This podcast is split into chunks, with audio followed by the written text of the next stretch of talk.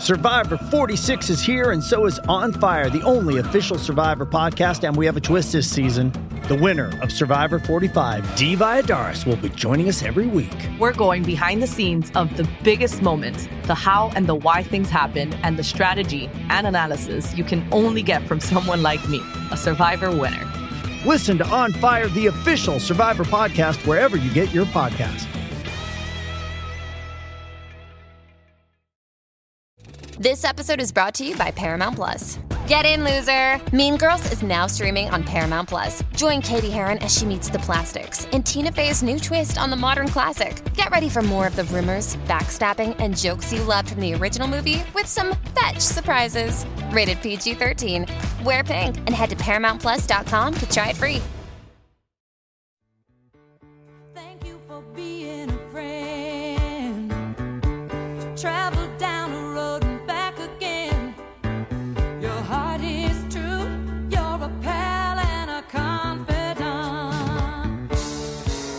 Picture it Los Angeles 2023. Oh, welcome to Out on the Lanai, the only Golden Girls podcast you're ever going to need to listen to. I am Sadie Pine slash H. Alan Scott. And I'm Kerri Doherty. And you know what this is? It's a podcast. Yeah. No, where we used to watch an episode of The Golden Girls and then talk about it. But you know what we did? We ran out of those episodes. And then we watched the spinoff, The Golden Palace, which we loved, but we ran out of those episodes too. So now, now, what do we do? All together now. Whatever the Whatever hell the we hell want. we want. Yes, we are doing another Golden Rewind today, where we go back and rewatch our favorite episodes of the Golden Girls and re talk about them and offer new insights since we first started breaking down these episodes 100 years ago, back in 2014. and Lucy Lee Flippin, today I'm so excited because we're rewatching season three, episode 16. Grab, Grab that dough. I literally picked this episode, and I rarely pick the episodes. I more so just agree to an episode because I am always just sort of open to any episode. Rarely do I ever want a specific episode. But the other day, Kerri texted me being like, "What should we watch?" And I was like, "I really want to watch Grab That Dough" because I thought about it on my birthday, and I was like, I just wanted a fun, silly romper of a Golden Girls moment. And this episode is fully just silly, just silly.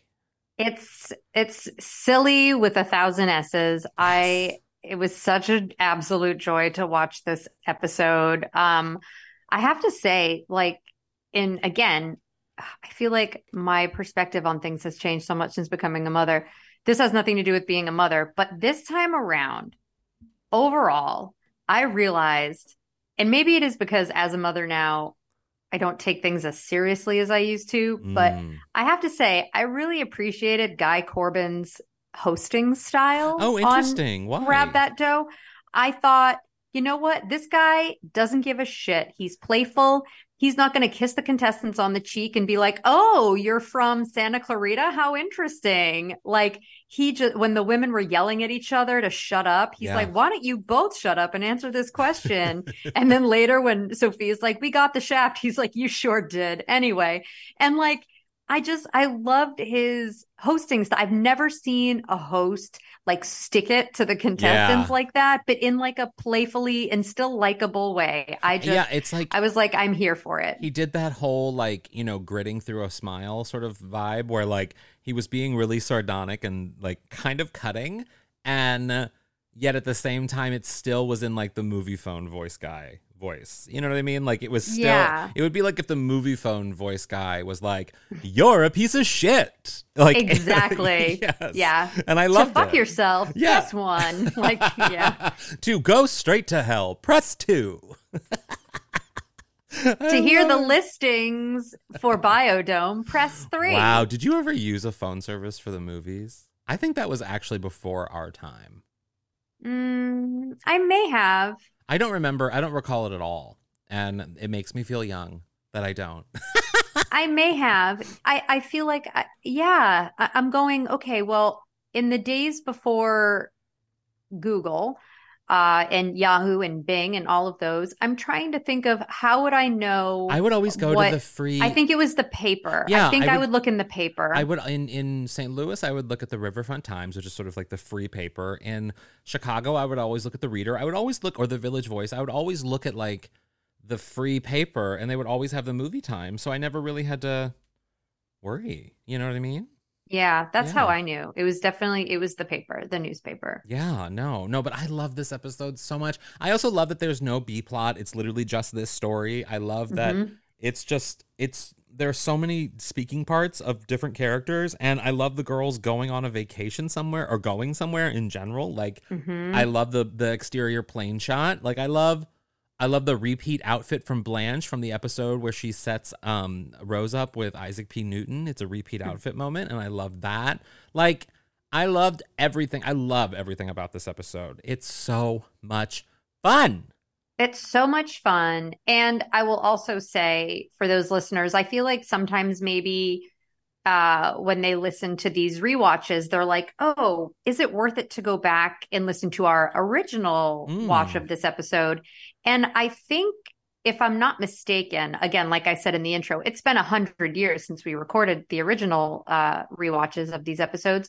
But I do think that in our first rewatch, did you and I talk at length uh, and share the story of going on the Price is Oh Right yes. together? Oh yes. Okay. That was So then, listeners, if you do want to go back and listen to our original watch of this episode, I believe that's when we tell the story Yeah. of the time that I hope H. so. Alan and I if went on the if it's not that Right. episode, it is in an episode that we talk about at some point. Like we definitely talk about that moment at some point. Like Oh, I know we do. I just if listeners, if it's not that episode, let me know and we'll find it. and I will I will do my best to find it because I do think it's a fun story, but I don't want to. It's Yeah. so much to tell in It this so much intro. And we have two Um, other things that we need to talk about in this in this opener before we get to the episode. One of which Mm-hmm. is last week's episode with Joanna. You all loved it. You sounded off. You you sent us emails, you sent us messages. We loved it. We loved hearing from you and I love how so many people want to be GG VIP fans on on the podcast just like Joanna was. It really ignited a a flood of responses and I loved it. Yeah, that's pretty incredible. I I just always assume that people barely want to listen to us, let alone like chat I know with us. because we don't even look. I never even look at the numbers. I mean, I know we're doing well, but like, I, I, I, I often just sort of do it and don't think about anyone listening half the time because I'm just like talking about you know the Golden Girls with one of my best friends. So like, it doesn't it doesn't register. And even though we know you're out there and we love that you're out there listening and you're all our friends.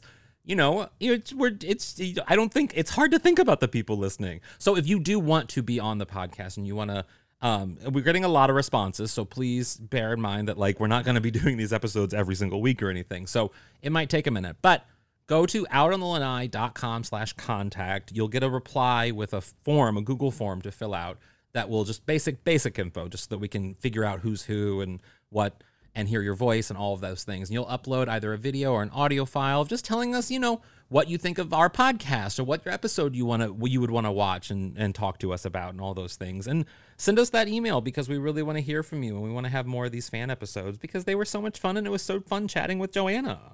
It was. It was an absolute blast, and I'm very excited to do it again. Yeah, I also wanted to bring up because we did get an email from a lovely listener. I believe his name is Ryan. I could be wrong on that because, you know, it's late at night and I'm brain dead. Um, but about the writer's strike. So a listener had seen you on the news, Kerri. On the news. I I have to say I was I was not on if I was on the news it was me in a picket line marching and I Regardless, just, you were and I just happened to be and I happened to pass a camera. I do not You- recall passing a camera. You- If it was somebody talking to a journalist for the news, that was not me. But regardless, You were I very much appreciated reading that message. And I wanted to, because now with the Screen Actors Guild joining the WGA in the strike, I think it would be uh, just because we live in this entertainment, and this might not be interesting for everybody, but I know that the girls would be very invested in this moment. And we know that B, you know, Betty, Rue, and even Estelle would be out there with the writers and actors striking and picketing the companies, demanding residuals. So, I um and other things that they're fighting for. So I thought it would be a good moment to maybe sort of like lay out a little bit of the impact of this strike, of course, on careers and stuff, but also what it's all about because I don't think a lot of people understand it. Uh, yeah, and I'll try to keep this, you know, brief so we can dive into the episode. But it, it, there are a lot of there are a lot of things that um that we are striking for, specifically when it comes to pay, but also when it comes to the advancing technologies and AI and how those can put writers and actors and a lot of people in the entertainment industry out of work.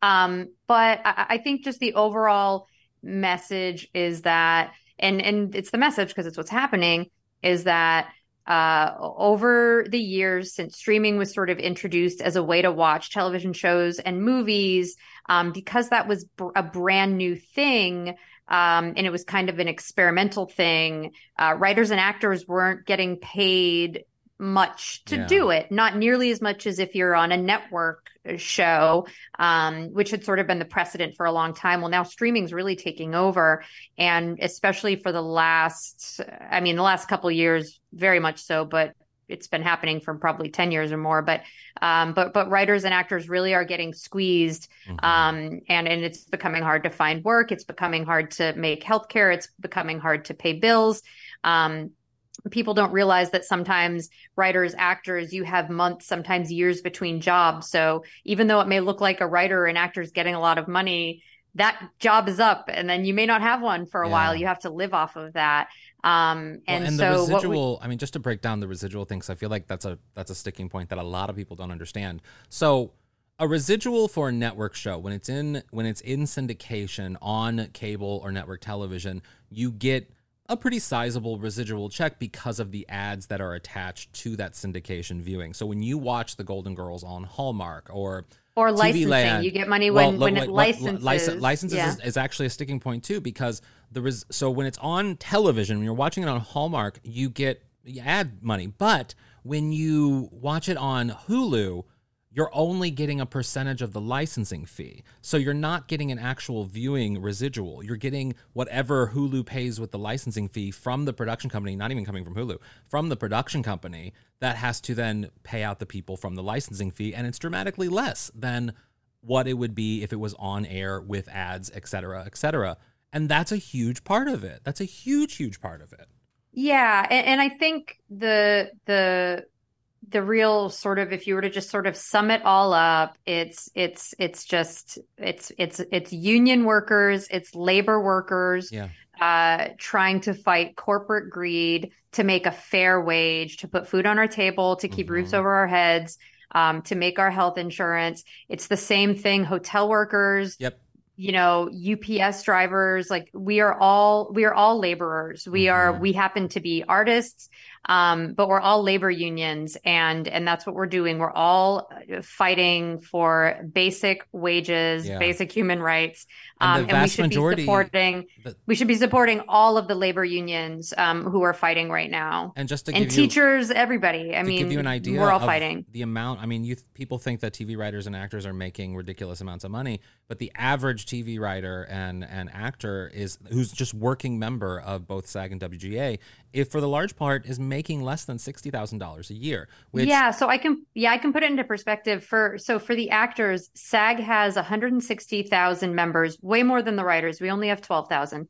Out of those 160,000 members, right now only 80 85% of them are unable to earn enough money in one Mhm. year to pay for their health insurance, to get health insurance through the union. Yeah. They only have to make $26,000 a year. So 85% of the actors on strike right now aren't making $26,000 a year to even qualify for health insurance. That includes stunt performers, background actors, yeah. lead actors, guest star actors, you know, so that's a problem. Yeah, it's a big problem, and I think it. I think a lot of people think you live in Los Angeles. We have these great lives. We meet all these famous people, and it's true, we do. But we're poor. Like we're doing Yeah, it. most- we're- most of us are- We're are doing it wearing Zara and driving a Kia for the most part. So what I'm saying is that, like, you know, I posted this thing this last week about Fran Drescher and and her speech and stuff. And I I noticed in a lot of the comments there was just sort of a huge, huge misunderstanding, thinking that actors and writers are making millions and millions of dollars, when in reality, the vast majority of my friends definitely are not. One or two, but for the most part, they are not making that much money. They're making, you know, basically right around what a teacher would make in a lot of mm-hmm. states. And we all know how little teachers get paid. So it's it's definitely a struggle and i don't think people should be penalized for doing the work that they're called to their passion. You know we want doctors to be doctors. We want nurses to be nurses. We want teachers to be teachers. And all of those people should be paid adequately for the work they're doing and non you know not being basically doing the work that is like good for everybody too that people are paid equitably for the work that yes. they're doing Yes, especially when the CEOs of these companies are making Yeah. millions and millions and millions and millions of dollars hand over fist and they own super yachts and they're getting all of these bonuses and well and also and like you know make the, sure make the millions but maybe spread it out a little bit because most people could at least be able to make a living wage that's what we're that's literally all anyone is asking for all is anybody a wants living, to make a living wage. wage Um, and for those asking, well, what can I do? Um, in the show notes, I'll link to a couple of funds. Yeah. Um, if you guys are able to to donate, that can uh, help right now. Um, you know, struggling uh, in, uh, entertainment industry members pay their bills, um, and also just you know just follow the news and you know tweet out to your favorite writers and actors and show creators and everybody Yeah. that you're that you support them. Do it on social media and. uh yeah, we'll we'll, we'll throw some it- links in the show notes if you're able to, but no stress. No stress. Do what my mom. Just remember what my mom always said. I remember once we were going. If anyone's from St. Louis, they know this grocery store, Schnucks. We once drove up to Schnucks to go get groceries for the evening. And what did there were there were people striking outside of of the Schnucks workers, you know, grocery store workers. And my mom turned the car around and said, "We do not cross a picket line in this family." And we just went home and had whatever we had in the gro- in the refrigerator. Like we just didn't have groceries that night. And that moment has stuck with me forever. And so Sadie Pines does not cross a picket line. That's right. Save the dolphins, save the lighthouse. Let's take a quick break. We'll be right back with Yes. Grab That Dough.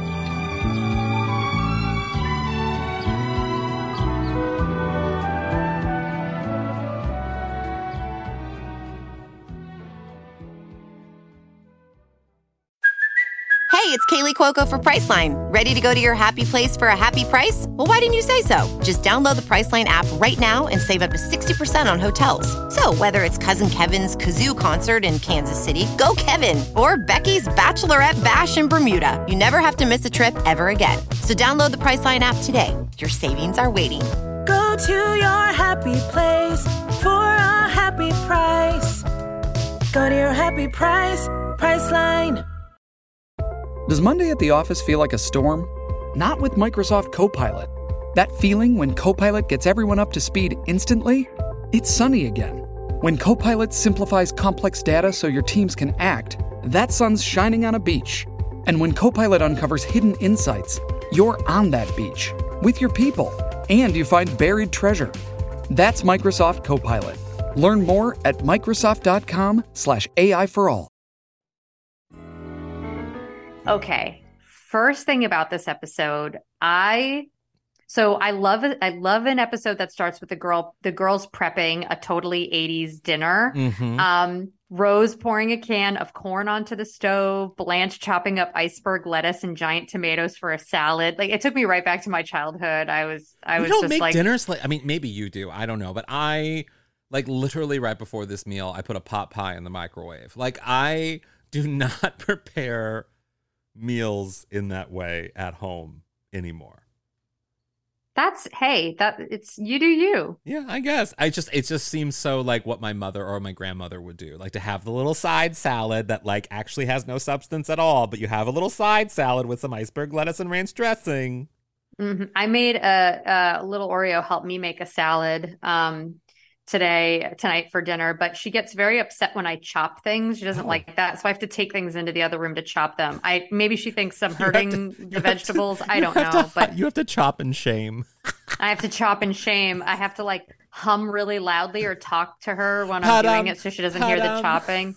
Yeah. So um yeah, I it's yeah, it's fine. I I don't she gets so upset she cries. Um so yeah. So uh Sophia comes in, she's super excited. She got the girls tickets to be on Grab That Dough, like the best game show on the planet, which I have questions about. We'll get to that later. Uh but they've got to be in Hollywood the following afternoon. Now, I have to say, I it, I worry about these women taking a red eye. Well, also, I mean, it presumably, if they're preparing dinner, it's what five, six o'clock, maybe. So, I mean, I know prices were different and flights were different back then, and maybe you could just get on a flight willy nilly at night. But that, I mean, red eyes, and also, do red eyes go east to west? I always thought red eyes were a west to east thing. Oh, I hadn't even thought about that. Yeah, I mean, because like, if it's west, oh, they're in the they're in the east. Excuse me. So if it's six o'clock in the east, I've only done a west to east coast red eye. yeah, I've But only surely ever- they do them both ways. I mean, but if- well, but if you left at like, you know, what? Let's say they'd get to the airport. Maybe they're leaving at a 10 p.m. flight, right? Right. So that's se- 7 So that's 7, 7 p.m. our time. And then if it's, it's like six hours, 8, 9, 10, 11, 12, 1 a.m. I have gotten into the airport late before when like nothing was open. I've landed really late before. But I've always thought a red eye had to be overnight. Like you leave Los Angeles at 10 p.m., which is of course 1 a.m. on the East Coast, Mhm. and then you land at like 7 a.m. when it's daytime. Like that's a red eye. Not landing in the middle of the night. That's just a flight. Wow. Okay. Ooh, listeners, weigh in. What is the definition of a red eye? I don't feel like Googling and I'm not going to talk to ChatGPT trying to steal my job. Um, okay, we'll look into that. What I couldn't get over is that, and I, I couldn't get over that the women were wearing the least comfortable clothes to wear on a flight. Like when I'm getting on a flight, I am wearing big fat puffy shoes. Yeah. I am wearing sweatpants. I am wearing a t-shirt, a maternity bra. Like you will never catch me in kitten heels or like a dress like Rose. Um, I get it. The women were in these outfits for almost the whole episode. They had to wear them, but that's the first thing I thought of when they were like getting in the hotel super late. I was like, oh, that's what they wore on the plane. Respect, not for me. I you saw me on a plane. I definitely go comfortable. I wore a bodysuit, like a nice little like, you know, like just chill bodysuit and like I just wear baggy and comfy and I don't want to Yeah, I, I, wear I wear sweatpants that have zip pockets. I wear my sneaks. Yeah. and I wear a t-shirt and maybe I'll bring a hoodie with me and that's it. Don't give a shit. Um, so they get to the hotel.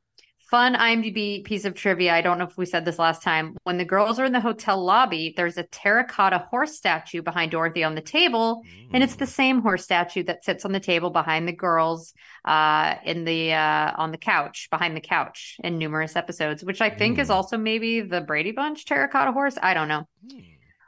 Uh, also, I noticed that um, Blanche's the the red outfit with the strippy strappy things across the front, the jacket that she's wearing over it, that's from her audition scene with Biff when he pops her bosoms. And well, the outfit that, like I said at the beginning, is from Isaac P. Mhm. Newton. So like, it's Yeah. it's those two repeats here. I have a feeling this episode came about pretty quick.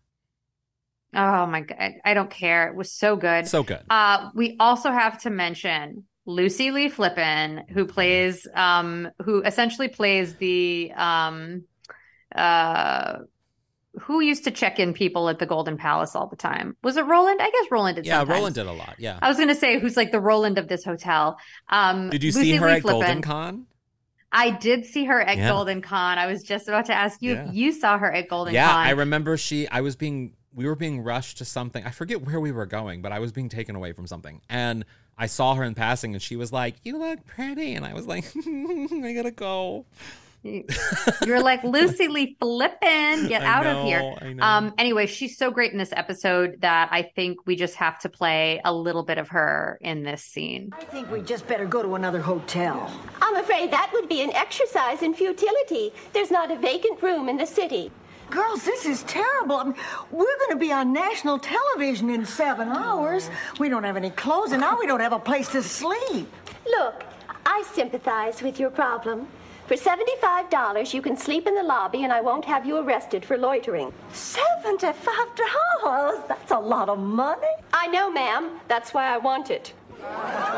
You know what's interesting? That's so Frida Claxton energy. I know, but her voice is great. Her voice would be an exercise in futility.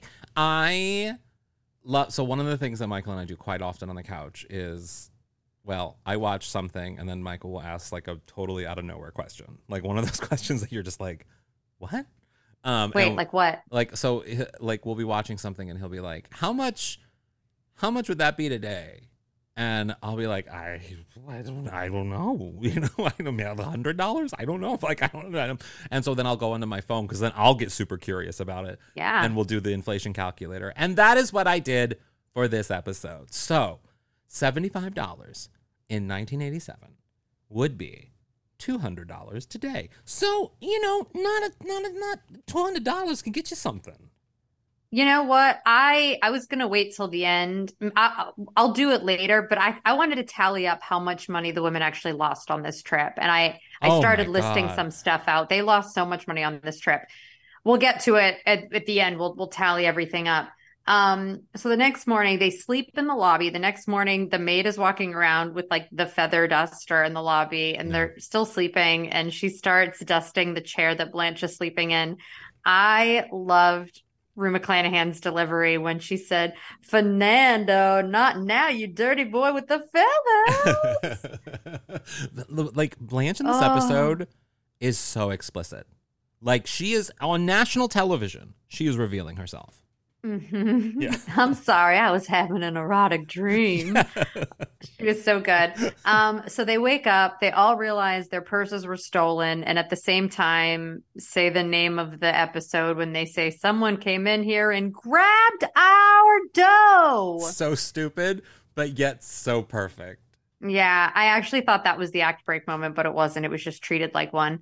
Um, so the so the, the cop shows up, says there's nothing he can do without a physical description of the robbers. Do you think did hotels have surveillance cameras back then? Oh, I'm sure. Yeah, I watch Unsolved Mysteries, and that's from the 80s. They definitely had s- surveillance cameras. I think, what's her name, did it. I think she got away with more than just $75. Oh my God. Yes. Not only did she extort them, Which, I, I, mean, guess it wasn't really extortion, but she charged them to sleep in the lobby. it's the she perfect did that. crime. It's the perfect crime. It's the perfect crime. because they wouldn't think that she did it because they'd be like, well, sh we already gave her money. She already asked us for Yeah, money. Wow. Yeah, yeah. That's what I'm saying. Where's that making murder? Wow. I think you might be right. Um, but it doesn't matter, kinda, uh, because luckily Sophia realized she kept the tickets in her bra, so they're gonna walk the 39 blocks to the studio. Again, I'm so worried about these women. They just took a red eye. Where are they walking? You know they packed Because so quickly. this- Where are they walking from? I don't know. Here's the I thing, feel like, like- they're walking like Hollywood and Vine. They're work, walking down like the Walk of Fame. Which in the 1980s, we've all seen Pretty Woman. It was not a safe place for women to be walking at really any hour of the day. I mean, Hollywood in the 80s or er, like late 80s, early 90s, it was not popping. But also, if they're not in Hollywood, because we know, just a little, little peek behind the curtain here, in Hollywood, many many of the shows are shot in Burbank or or North Hollywood or sort of like not necessarily in Hollywood Central. There's really only one, the one where they dress up in costumes with Wayne Brady. What's that show called? I don't know. You know what I'm talking about? That game show it's on right now. Deal or no deal? Yeah, Deal or No Deal. That's the only one that I know is actually shot in the center of Hollywood because you can you can drive down Gower and see the ridiculous people dressed up in costumes, embarrassingly waiting in line outside. But Jimmy Kimmel.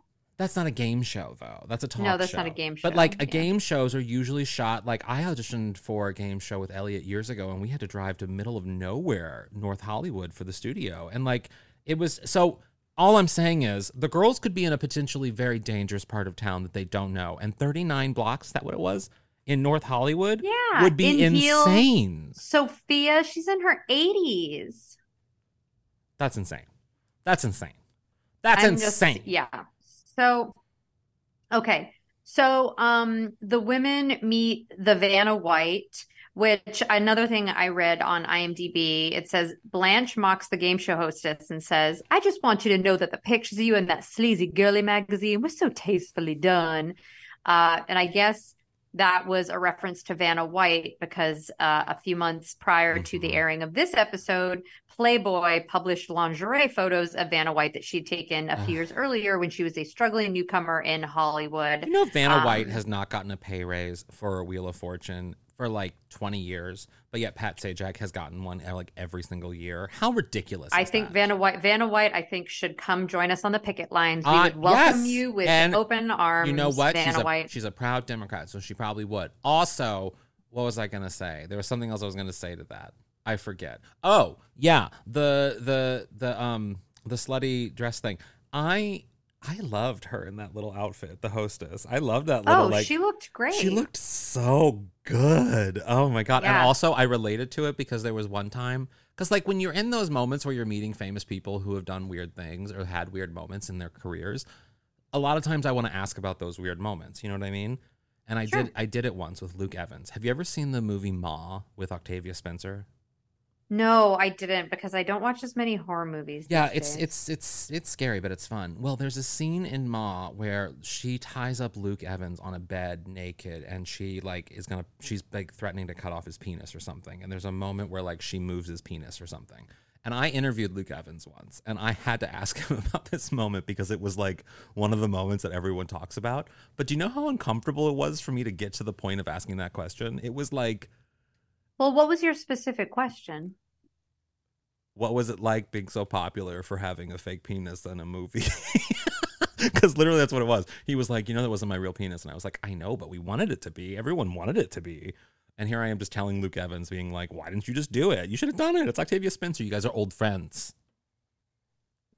This is why they have intimacy coordinators on set. This is what they fought for after the last negotiations, the actors. Uh, Um, okay, so the women meet the host, Guy Corbin, Yeah. and for Rose, she says, That man makes my Ovaltine boil. I have to ask you, in the history of game show hosts, has any game show host ever made your Ovaltine boil? Ooh, ooh, history of game show hosts. I mean, I'm gonna say it. I do have something for Meredith Vieira. I think Meredith Vieira is is a, is she's saucy. I love her from The View. I, I remember her being saucy on The View, and she was very saucy when she hosted the daytime version of a Millionaire. You know, the mil- Millionaire Mhm. show. What was it called? Make Me a Millionaire. Who Wants to Be a Millionaire? Who wants to be a millionaire? And she was great on that. And so I have a feeling that if like I had a night with Meredith Vieira, my Ovaltine would boil. I like that. I think that's really sweet. I will say, up until this moment, or maybe up until recently, I would say no, not a one. But and I and I'm I'm saying this. Drew Carey Oh, yeah. does not make my Ovaltine boil in a traditional sense. But But he would what Drew Carey has done, if love you know what's going on with the writer's strike right now, Drew Carey is um, buying meals for any writer Yep. who goes to two different restaurants in Los Angeles for the duration of the strike. Doesn't matter how long the strike goes on. If you are in the Writers Guild, Drew Carey is paying for your meal, including tip. And again, until the strike is over, I heard that it's an average of like $25,000 a week Yeah. for one restaurant. I mean, So he's making it's- millions of dollars. So like it's it's so kind of him. And it's, so incredibly kind of him. But also and he has he has a reputation for being that. Like he he long has been very giving in terms of his success, even with comics and stuff. Like he has always been he paid it forward in a way that like he he just he's a good guy and I don't think a lot of people give him that credit. so yeah, I'd like to give him that credit right now. I'm going to Yeah. say, Drew Carey, you make my Ovaltine boil. Yeah. Ooh. You know who doesn't Yep. make my Ovaltine boil? Ryan Seacrest is the host of Wheel of Fortune. I'm just saying. Hasn't he hosted? Like, I'd like to see someone new. I know they would never do that for Wheel I of know. Fortune, so actually, I guess I take it back. So, um, they've put out uh, fresh coffee and prune Danish for the women Frieda. before they go on grab that dough. I was really surprised that the Danish didn't give flashbacks of Frieda Claxton to Rose. Yeah. Um, and then here is where we sort of get into a bowling episode situation with the women, except instead of Rose being the super competitive one, it's Blanche and Dorothy. They decide to ditch Rose and Sophia to pair up with the Kaplan brothers because okay. those dudes have won over $40,000 in cash and prizes over various game shows. Now, I don't know Um, where we fell in the last rewatch on this, but I don't even know if we discussed it. However, I actually think even though Dorothy's intentions were wrong and selfish and bad, I actually think it's a genius plan. Split up. I actually thought it was a good plan too. And I thought that if she had just involved the other women Yeah. in the plan, yes, that's it. they would have been totally on board with it. Mhm. And yeah, what they should have done is if they truly thought that Rose and Sophia were the weak links, Then Dorothy should have taken Rose or Sophia. Blanche should have taken the other one. And yeah, they should have split up so at least they would win something. Yeah, that way everyone goes home with something.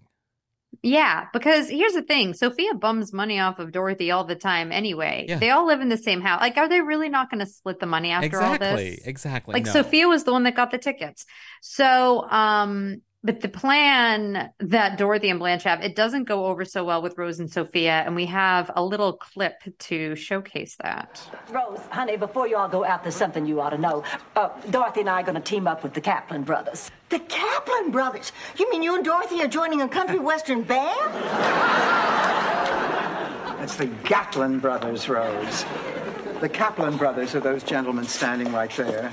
You're dumping me and Rose for those two yutzes? Oh, Ma, bel- believe me, it's for the best. If we split up, we double our chances of going home with something. Cut the bull. You don't want us because you think we're too stupid. 30 seconds to air. Take your places, please. Oh, don't be mad, Ma.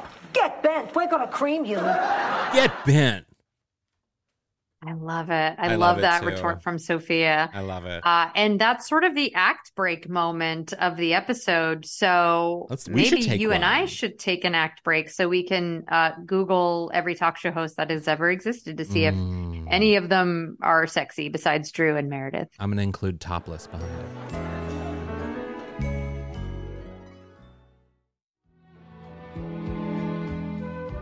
And now it's time to play Grab That Dough. The most 80s music. I love that we come back from the act break and the way that they've shot it and they treat it. It's like we're actually watching a game show. I actually thought that was a really fun decision that they made. I agree. This episode Uh, is wild. I love it. It's so great. So, Guy says it's a game show where all you need to know how to do is make a fist. And I don't, that's not actually true. Yeah, you need to grab. Because, well, yes, you need to grab, it's more but like, like, a claw. you, ac- you actually, I mean, you actually have to know a lot, like a broad range of trivia to even get to the part where making a fist is an important skill set to have. yeah, but the trivia is like pretty dumb. Like it's pretty easy for the most part if you're like paying attention to the world. Better late than I mean only one person in the world would say pregnant. So like, you know what I mean? The questions It are was not so worth it, though. It's so It worth so it. worth it. So worth it. Speaking of Blanche, can we please play the moment where Guy reads her bio? Oh my god, yes. Our second contestant is an artist with an incredible body. She runs her own museum, speaks Chinese, and hopes to sail around the world before she turns 40. Wow, that must be a typo. Welcome, Blanche Devereaux. Our next two contestants are brothers from Milwaukee, Wisconsin.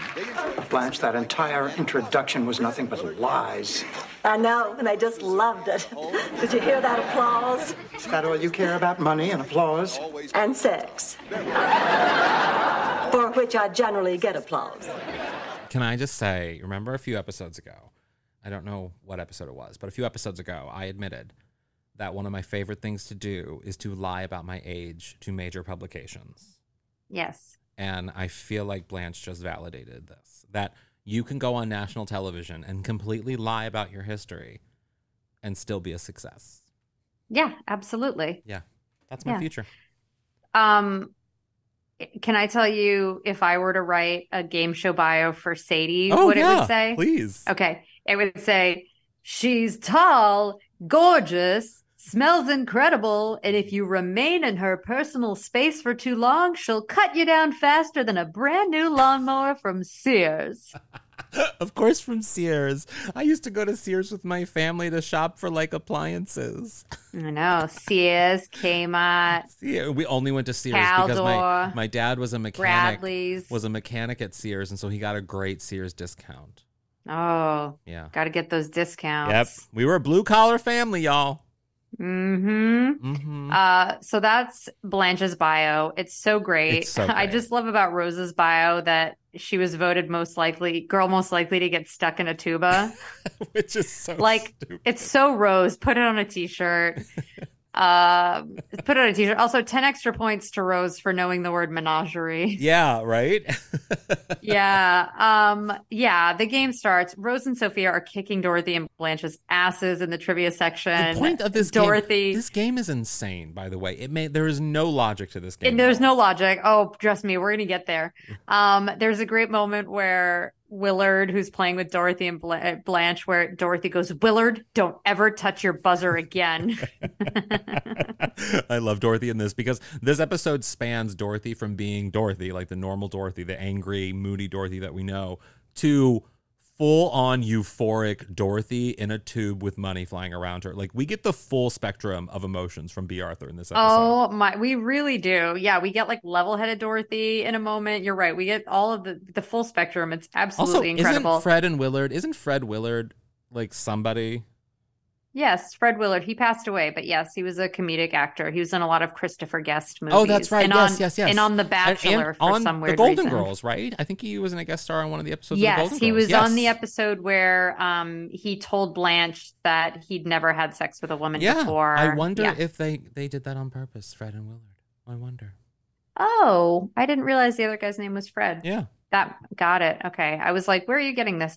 Um, so all of this leads to one of my favorite moments on this entire television Anyone's favorite show. moment. This is literally one of everybody's favorite moments. What probably one of the best jokes ever written on this show. We got to play it.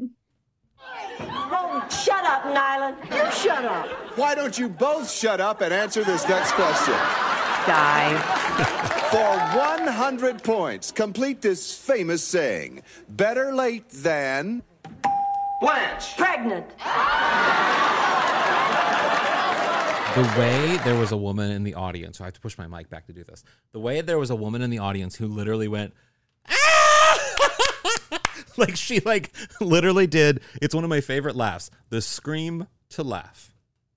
It, it it's so funny and like the conviction with which Rue McClanahan delivers the line. Yeah. It's like half like I'm making a comeback in this game and half like I've been there before. Yeah. It was I feel like so I would funny. if I was on a game show, I very much would be Blanche in that she gets lost in her eagerness. Do you know what I mean? She gets Mm, she yes. gets she makes mistakes because of her eagerness, and that would very much Mhm. be me. I would not be level-headed. I would be eager for everything. eager and you can get ahead of yourself. Yeah. Um, yeah, absolutely. Um, okay, now is the moment since we I, I would like to talk about the logistics of this game show. So let's use the Price is Right as an example of a successful game show format, right? If you're on contestants row, or even if you're chosen, and you get to play one of the games like Plinko or whatever, being good at the thing gets you to the next round. Yeah. And being bad at the thing means you go home with nothing. Yeah. On Grab That Dough, Rose and Sophia get no advantage for winning the trivia round Yeah. because Dorothy and Blanche, who didn't get any trivia questions right, get to spin a wheel and go on to the final round to grab that dough. So, like, what was the point of There the is trivia no round? point. There is no If- point at all if everything if- comes down to luck. Yes. Yeah. If anything, Rose and Sophia should have been the ones to spin the wheel. Yes. And I understand if it's a chance for Blanche and Dorothy to like make a comeback, but it shouldn't come at the expense of Rose and Sophia. If anything, Rose and Sophia should get a chance to make their own comeback to get a chance at winning what's behind the doors. I Yeah. just, I was like, what was the whole point of the trivia round if Yes. it's just like, but whoever spins? So I think Guy Corbin should actually revise his opening phrase from all you need to know how to do is make a fist to all you need to know how to do is get lucky spinning a wheel because that's really what That's the really- game is all about. But I'm so glad it is because it gives us the opportunity to see Dorothy in an apron grabbing money. I know. I love that they call it the magic money machine. I also love, again, Guy just not giving a shit. He goes, Dorothy, you're going to make quite a haul with those meat hooks. Yeah, and she doesn't even care. She doesn't even care. She's like, I know. She, so she needs to grab at least $500 to beat, um, Rose and Sophia, also just known as the blue team. Yeah. uh, to get a chance at what's behind the doors. And then here's what I loved is there's like this like dead airtime essentially as Dorothy has to walk over to the magic money machine, and Bea Arthur the whole time is just giggling, Giggling. like Mr. Gordon giggling. Yeah. It was so like she's so giddy, like you said. Um, and I don't know if we've talked about this before, maybe, but the money machine, the money magic money machine, it looks like the tubes at the bank. Yes, yes. You know, that you at the put through the thing, where like sucks shoop, up over, and they Oh go up. God. That's what it reminded me of. I used to love Um, those. I don't know who banks anymore, but I used to love those. Oh, so Dorothy gets in, um, and they time they put 15 seconds on the clock. I timed it. It was actually 17.61 seconds. Ooh, not accurate. Game show conspiracy. I was wondering. I was like, well, they were pretty close. Yeah. Um, yeah, seeing Bea Arthur and just the music, the game show Yeah. music throughout. It was like a video And game I mean- from the 80s. It was literally an arcade game. Oh, it was? No, it sounds like it. Like it oh, sounds the, like the oh, the music. music. sound- yes, yeah. it sounds like an arcade Yeah. game, or if you're at like a casino. Yeah. Um, Stan always jokes. Sometimes little Oreo watches um Mickey Mouse Clubhouse. Yeah. And there's a character called Toodles. Toodles is a machine. Anyway, but Toodles makes has like lights that light up and it makes a sound. And Stan like went wide eyed one day and I was like, what? And he's like, Toodles is the sound of a slot machine. and I was like, oh. And he was like, that's unsettling. Anyway. Um, so Dorothy ends up pulling nine hundred dollars from Yeah. the magic money machine, but Those instead money- of taking it, Those bear claws that she's got. those meat hooks, yeah. Um, but instead of taking it, they decide to gamble it and Well, choose what's behind. They don't. Blanche does. Blanche does, yeah. Um, and they end up winning a skillet and a lifetime supply of soup. And so everyone goes home so depressed. Yeah, and uh, don't you want be. at the end of? I mean, like I get you can't manufacture it, but like that would be the most boring game show if everybody went home with nothing. But also like what would have happened so so when dorothy and blanche spun the wheel if Mhm. they didn't get grab that dough right let's say they spun it and it landed on $300 because all every other thing said either like spin again or it had some kind of monetary assignment to it like a value if they just spun on it and it landed at 300 is it like okay well uh rose and sophia you guys have the highest score so now what Yeah. you get to spin the wheel Makes no sense. you get to take a chance at what's behind the doors i just don't understand what would have happened if dorothy and blanche didn't spin and land on grab that dough maybe would every team have had a chance to spin the wheel i don't know what would have happened because they never explained the rules and this is a television show and guys i'm really sorry for nitpicking this um, I don't have anything else to do with my time because I'm on strike. So, yes, back home, the women are miserable. Yeah. They should be. And so let's again take stock. They won a skillet Uh-huh. and soup. And four hundred dollars, right? Or a hundred dollars, two hundred dollars, really, for Sophia and, and Rose. Sure. And and let's take stock of what they lost. Um, money for four last minute plane tickets, money for four cab rides. Yeah. two to the airport, two to the airport hotel, airport hotel, the contents of their purses, credit cards, IDs, which are going to cost money to get replaced, any cash they had on them, Sophia's medication, Oh yeah. the contents of their luggage, Mhm. Outfits, pajamas, hair products, accessories, makeup, all that stuff. $75 to sleep in the flippin' lobby. Yeah. That's a lot of money. I'm I'm willing to bet they lost in in valuables and in actual money. They probably lost over two thousand dollars. I would think so too, because I mean, the flights alone, last minute flights, I don't know how much they were back then, but they'd have to be back then probably like two, three hundred dollars last minute, because that's like that's like not even a round trip today for a short flight. So like, I would imagine, And they're going, yeah, Miami to Los Angeles. Yeah. Um, you know what? I'm willing to bet they lost closer to five thousand dollars. I don't know if it would be five. I think you're probably right on around two thousand. I think that's probably more accurate because two thousand back then would be like five thousand today. So I would, I would say that's probably more accurate. So they lost a lot of money. Yeah, Probably not worth it. Blanche Um, and Rose um, take a bath together. Before is- that, though, I have another question. Yeah. In the 80s, could you get on a plane without an ID? That's another thing. I don't think you could. I think you had to show some ID at the gate. I think. So how did they get on the planes if all their purses were stolen? Well, you can do that. I did. I've done that in a post 9/11 world where you have to like get some form document or something. Like because uh, the director of the documentary I did, she lost her. She she was robbed, and she lost her ID, but she was Oh, able to like, get some form and get on the plane. 'cause we had a flight. It was like a whole thing. Um, but you can. It's just there's a process you have to go through. Okay. Do you think it costs money? No, it didn't cost her any money. Oh, that's good at least. Yeah. Okay, final thing. While I'm on my CSI, I'm going to nitpick everything streak. Like you mentioned, at the end of the episode, Blanche says she wants to soak in a warm tub. Rose says, Me too. Blanche says, We've only got one tub. And then Rose says, I get the deep end, which is really funny. Yeah. We have established already that there are what, five, six bathrooms in that house? Yes. Yeah. yeah. Are we to believe that the only one with a tub is that giant bathroom where they were replacing the toilet that one time? Because we know that one was a tub. Yeah. Are we are we willing are we saying that the rest of the bathrooms, I'm the okay other four it. or five, I'm okay only with have it. standing showers? I'm okay with it just for the the mental image of Blanche and Rose fighting over a bathtub. I'm okay with that. Okay. I just again, I know that I know there's a lack of consistency. We But love the show anyway. but It's just fun to point out. Also, the the end scene with Sophia and Dorothy, and how Sophia basically like buys out. She's like, "Yeah, you, you just give me fifty bucks or whatever it is." So really, in the end, Sophia makes out the best because she comes home with hundred and fifty dollars. Yeah. That's Because- true. She does. She makes Yeah. out really well. Yeah, she's the only I, one. I didn't I didn't find that um that extra apology between them totally necessary. It felt like they just needed something to end the episode on because Rose had even said we all made up on the plane. Yeah.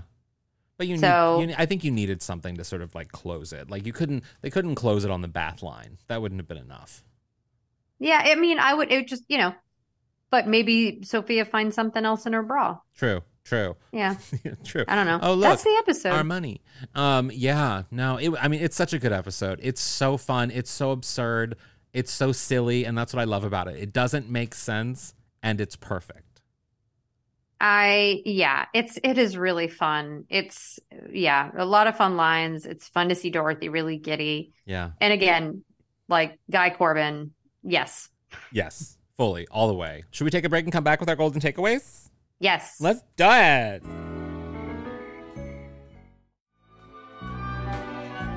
And we are back with our golden takeaways, which is a nugget of truth or inspiration that you can apply to your life or the lives of our listeners. Kerri, what's your golden takeaway from this episode?